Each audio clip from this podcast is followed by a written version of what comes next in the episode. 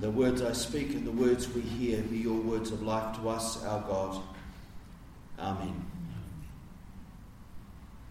Last week I began by telling a story about a married couple who uh, went out for dinner for their 40th wedding anniversary in a quiet and romantic restaurant. So, see, a whole lot of people here weren't here last week, so maybe I'll just tell it again.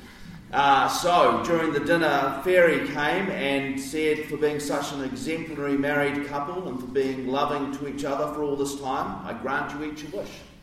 And the wife said, Oh, well, I would love to go and travel the world with my darling. And so the magic wand was waved and they were uh, given round the world tickets on a cruise ship. And then the husband thought for a while and he said, Well, I'm really sorry, my darling, but this is a pretty one once in a lifetime moment. So my wish is that I'm married to a wife who's 30 years younger than me. And the wife and the the fairy are pretty disappointed, but a wish is a wish. So she waved a wand, and poof, he was 92 years old.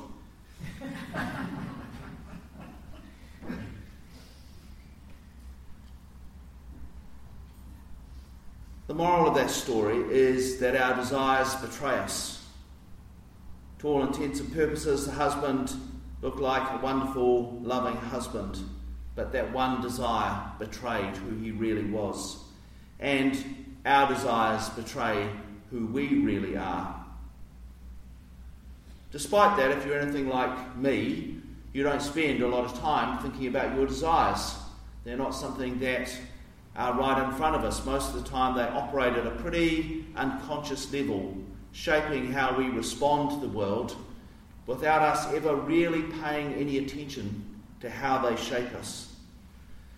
Well, we are in luck because it is Lent, and it seems to me that Lent is a good time to do just that to pay attention to, to notice what it is that we desire and how we respond to those, desires. Are we like the husband or are we like the wife?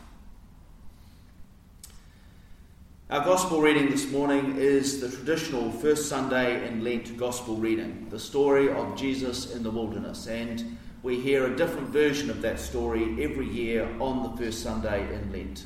It is the one reading you can guarantee that you will have on this Sunday, as it's kind of like the Christmas story on Christmas Day. The two go together. We often talk about this time of Jesus in the wilderness being about Jesus being tempted. We often call it the temptation of Jesus, which in some ways kind of lessens what the story is about, but in some ways kind of gets the point. When we talk about being tempted, it's kind of like it has a moral edge to it. You know, Jesus is being tempted to be naughty. But actually, what is much more at stake is who Jesus is, his identity. Temptation is defined as a strong urge or desire to have or to do something, or something that causes a strong urge or desire to have or do something, and especially something that is bad, wrong, or unwise. The story we have just heard is a really important story in both in all three of the synoptic gospels, Matthew, Mark, and Luke. In Luke, in the version we just heard now, if we had if you read, if you go home and read Luke's gospel from the beginning to the end in one hit, which is how it's really supposed to be read, that's how the gospels are supposed to be read. They're not supposed to be broken up into discrete little stories that we can learn on their own without actually paying any attention to where they sit in the story. If we read it from beginning to end, we would have just read the story of Jesus being baptized by John. And, why, and at the end of that story, a voice is heard which says, You are my son, the beloved. With you I am well pleased. And then there's a little insert of his whakapapa, his genealogy, and then and it, it really feels like an insert. It feels like what we call the temptation of Jesus should come straight after that baptism story. There's the kind of the coming of the Spirit on Jesus, and then the Spirit leads Jesus out into the wilderness. Those two stories belong to each other.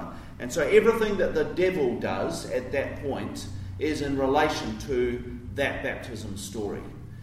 The baptism story where Jesus is identified as the Son of God. You are my beloved Son. And because of that, there are some people that suggest the word that we translate as if you are the Son of God, the word is eis in Greek, can also be translated as since. And there's no reason why the devil would doubt that Jesus is who he is. That's not the question. The question is, how is Jesus going to live that out? What is that going to look like for the rest of his life in his ministry? And so these commentators suggest the word that should be used there is since. Since you are the Son of God, I'm going to give you these tests. I'm going to reveal who you really are. This is an identity session. His desires will betray him one way or the other. Now, in these stories, we kind of read them and we think they're pretty large and uh, difficult. But actually, there are some writers who say that Jesus is tested in the same general categories that we are tested in every day. He is tested in these three areas. The first is food and comfort, the second is wealth and power, having more. Jesus being offered the world to rule. For us, we're not offered the world to rule, we're offered a much smaller, smaller scale of things, but it's still the same test. And then the third area is prestige, status, and honour, feeling important. And if we take the time, and I hope you do during Lent, most of our desires come under those three headings, if not all of them. When I can tell you from my own experience all sorts of stories about, well, when I've eaten too much and maybe drunk too much, and I go home and felt crapulous which is a wonderful word that I discovered, discovered on Facebook this week. A list of 20 words that old English words that went out of use and should be brought back. And I can't remember the other 19, but I remember that one, crapulous. It's when you eat and drink too much, and that's how you feel at the end of it. Well, that's exactly it. I think that word will come back into use. I don't know how about, about you, but I've also thought about what it would be like to have more money thought about if I won lotto, how I would spend that money, and that's sometimes led to that longing to win lotto so I could spend money that way. Of course, you have to buy tickets of lotto to win, but it's one of my major failings in that longing. But nonetheless, it's there. It's exactly the same test that Jesus had at a lower scale. He was offered the world, but it's the same test. It's the one that I face, it's the one that we face. And I know that I've been to events where I've been a speaker or I've done something there, and this little thought comes in where I wonder, I wonder if people think that I'm doing really well. I wonder if they think I'm the best speaker. This little voice at the back of your head just pops up now, those are desires that happen all the time desires about food, about comfort, desires about wealth and power, desires about status and honour. They're always there, hanging around. The issue isn't whether or not we have those desires, we have them. It's what we do with them that is important. And so it's no coincidence that Jesus' tests come under those three headings, the same three headings that we face our desires in. And it's really interesting when you do reading around us how often those three headings come up in the literature, where our temptations, our desires get categorized under something that looks like those three headings. Those desires are universal and they just keep coming at us. We are all affected by them. What we do with them then is the important thing, because what we do with them is what betrays us. The husband had the desire for a wife that was 30 years younger than him. what he did with that desire was what betrayed him. Just as what Jesus did with his tests betrayed him, betrayed him to be truly the Son of God.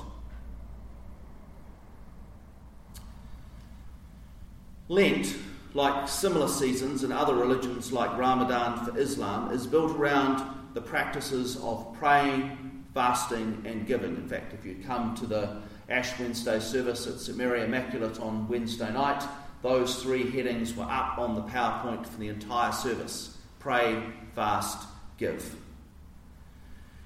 Why these? Because, well, I suspect the early church found that these were, and people in Islam and Buddhism and all sorts of other religions have discovered that they are the best ways of paying attention to our desires. Our desires around food and comfort, wealth and power, prestige, status and honour.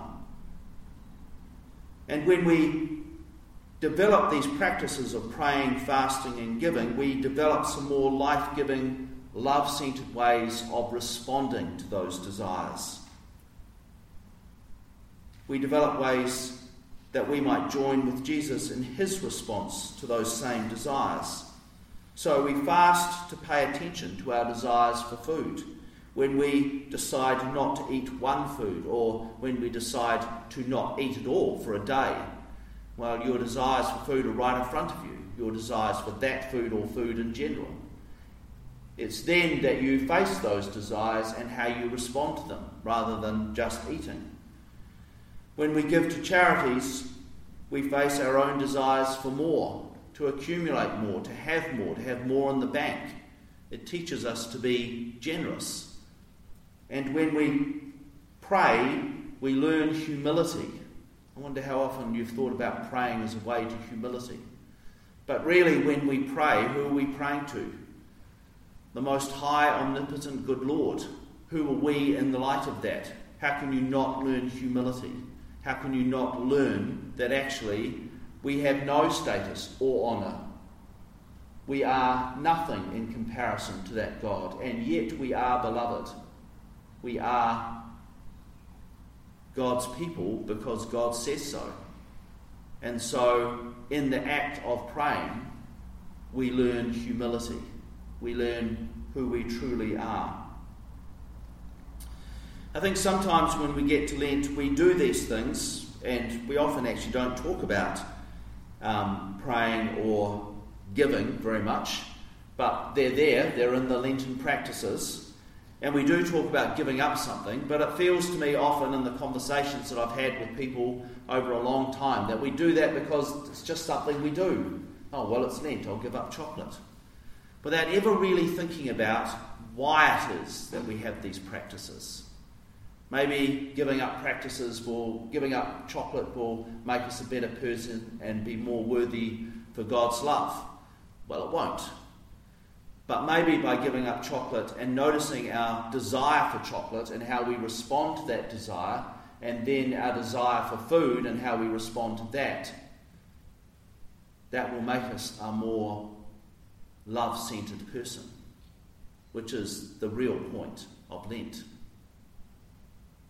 So, in the story of Jesus in the wilderness, we are offered a template of how to pay attention to our own desires and how to respond to those. We learn new ways of responding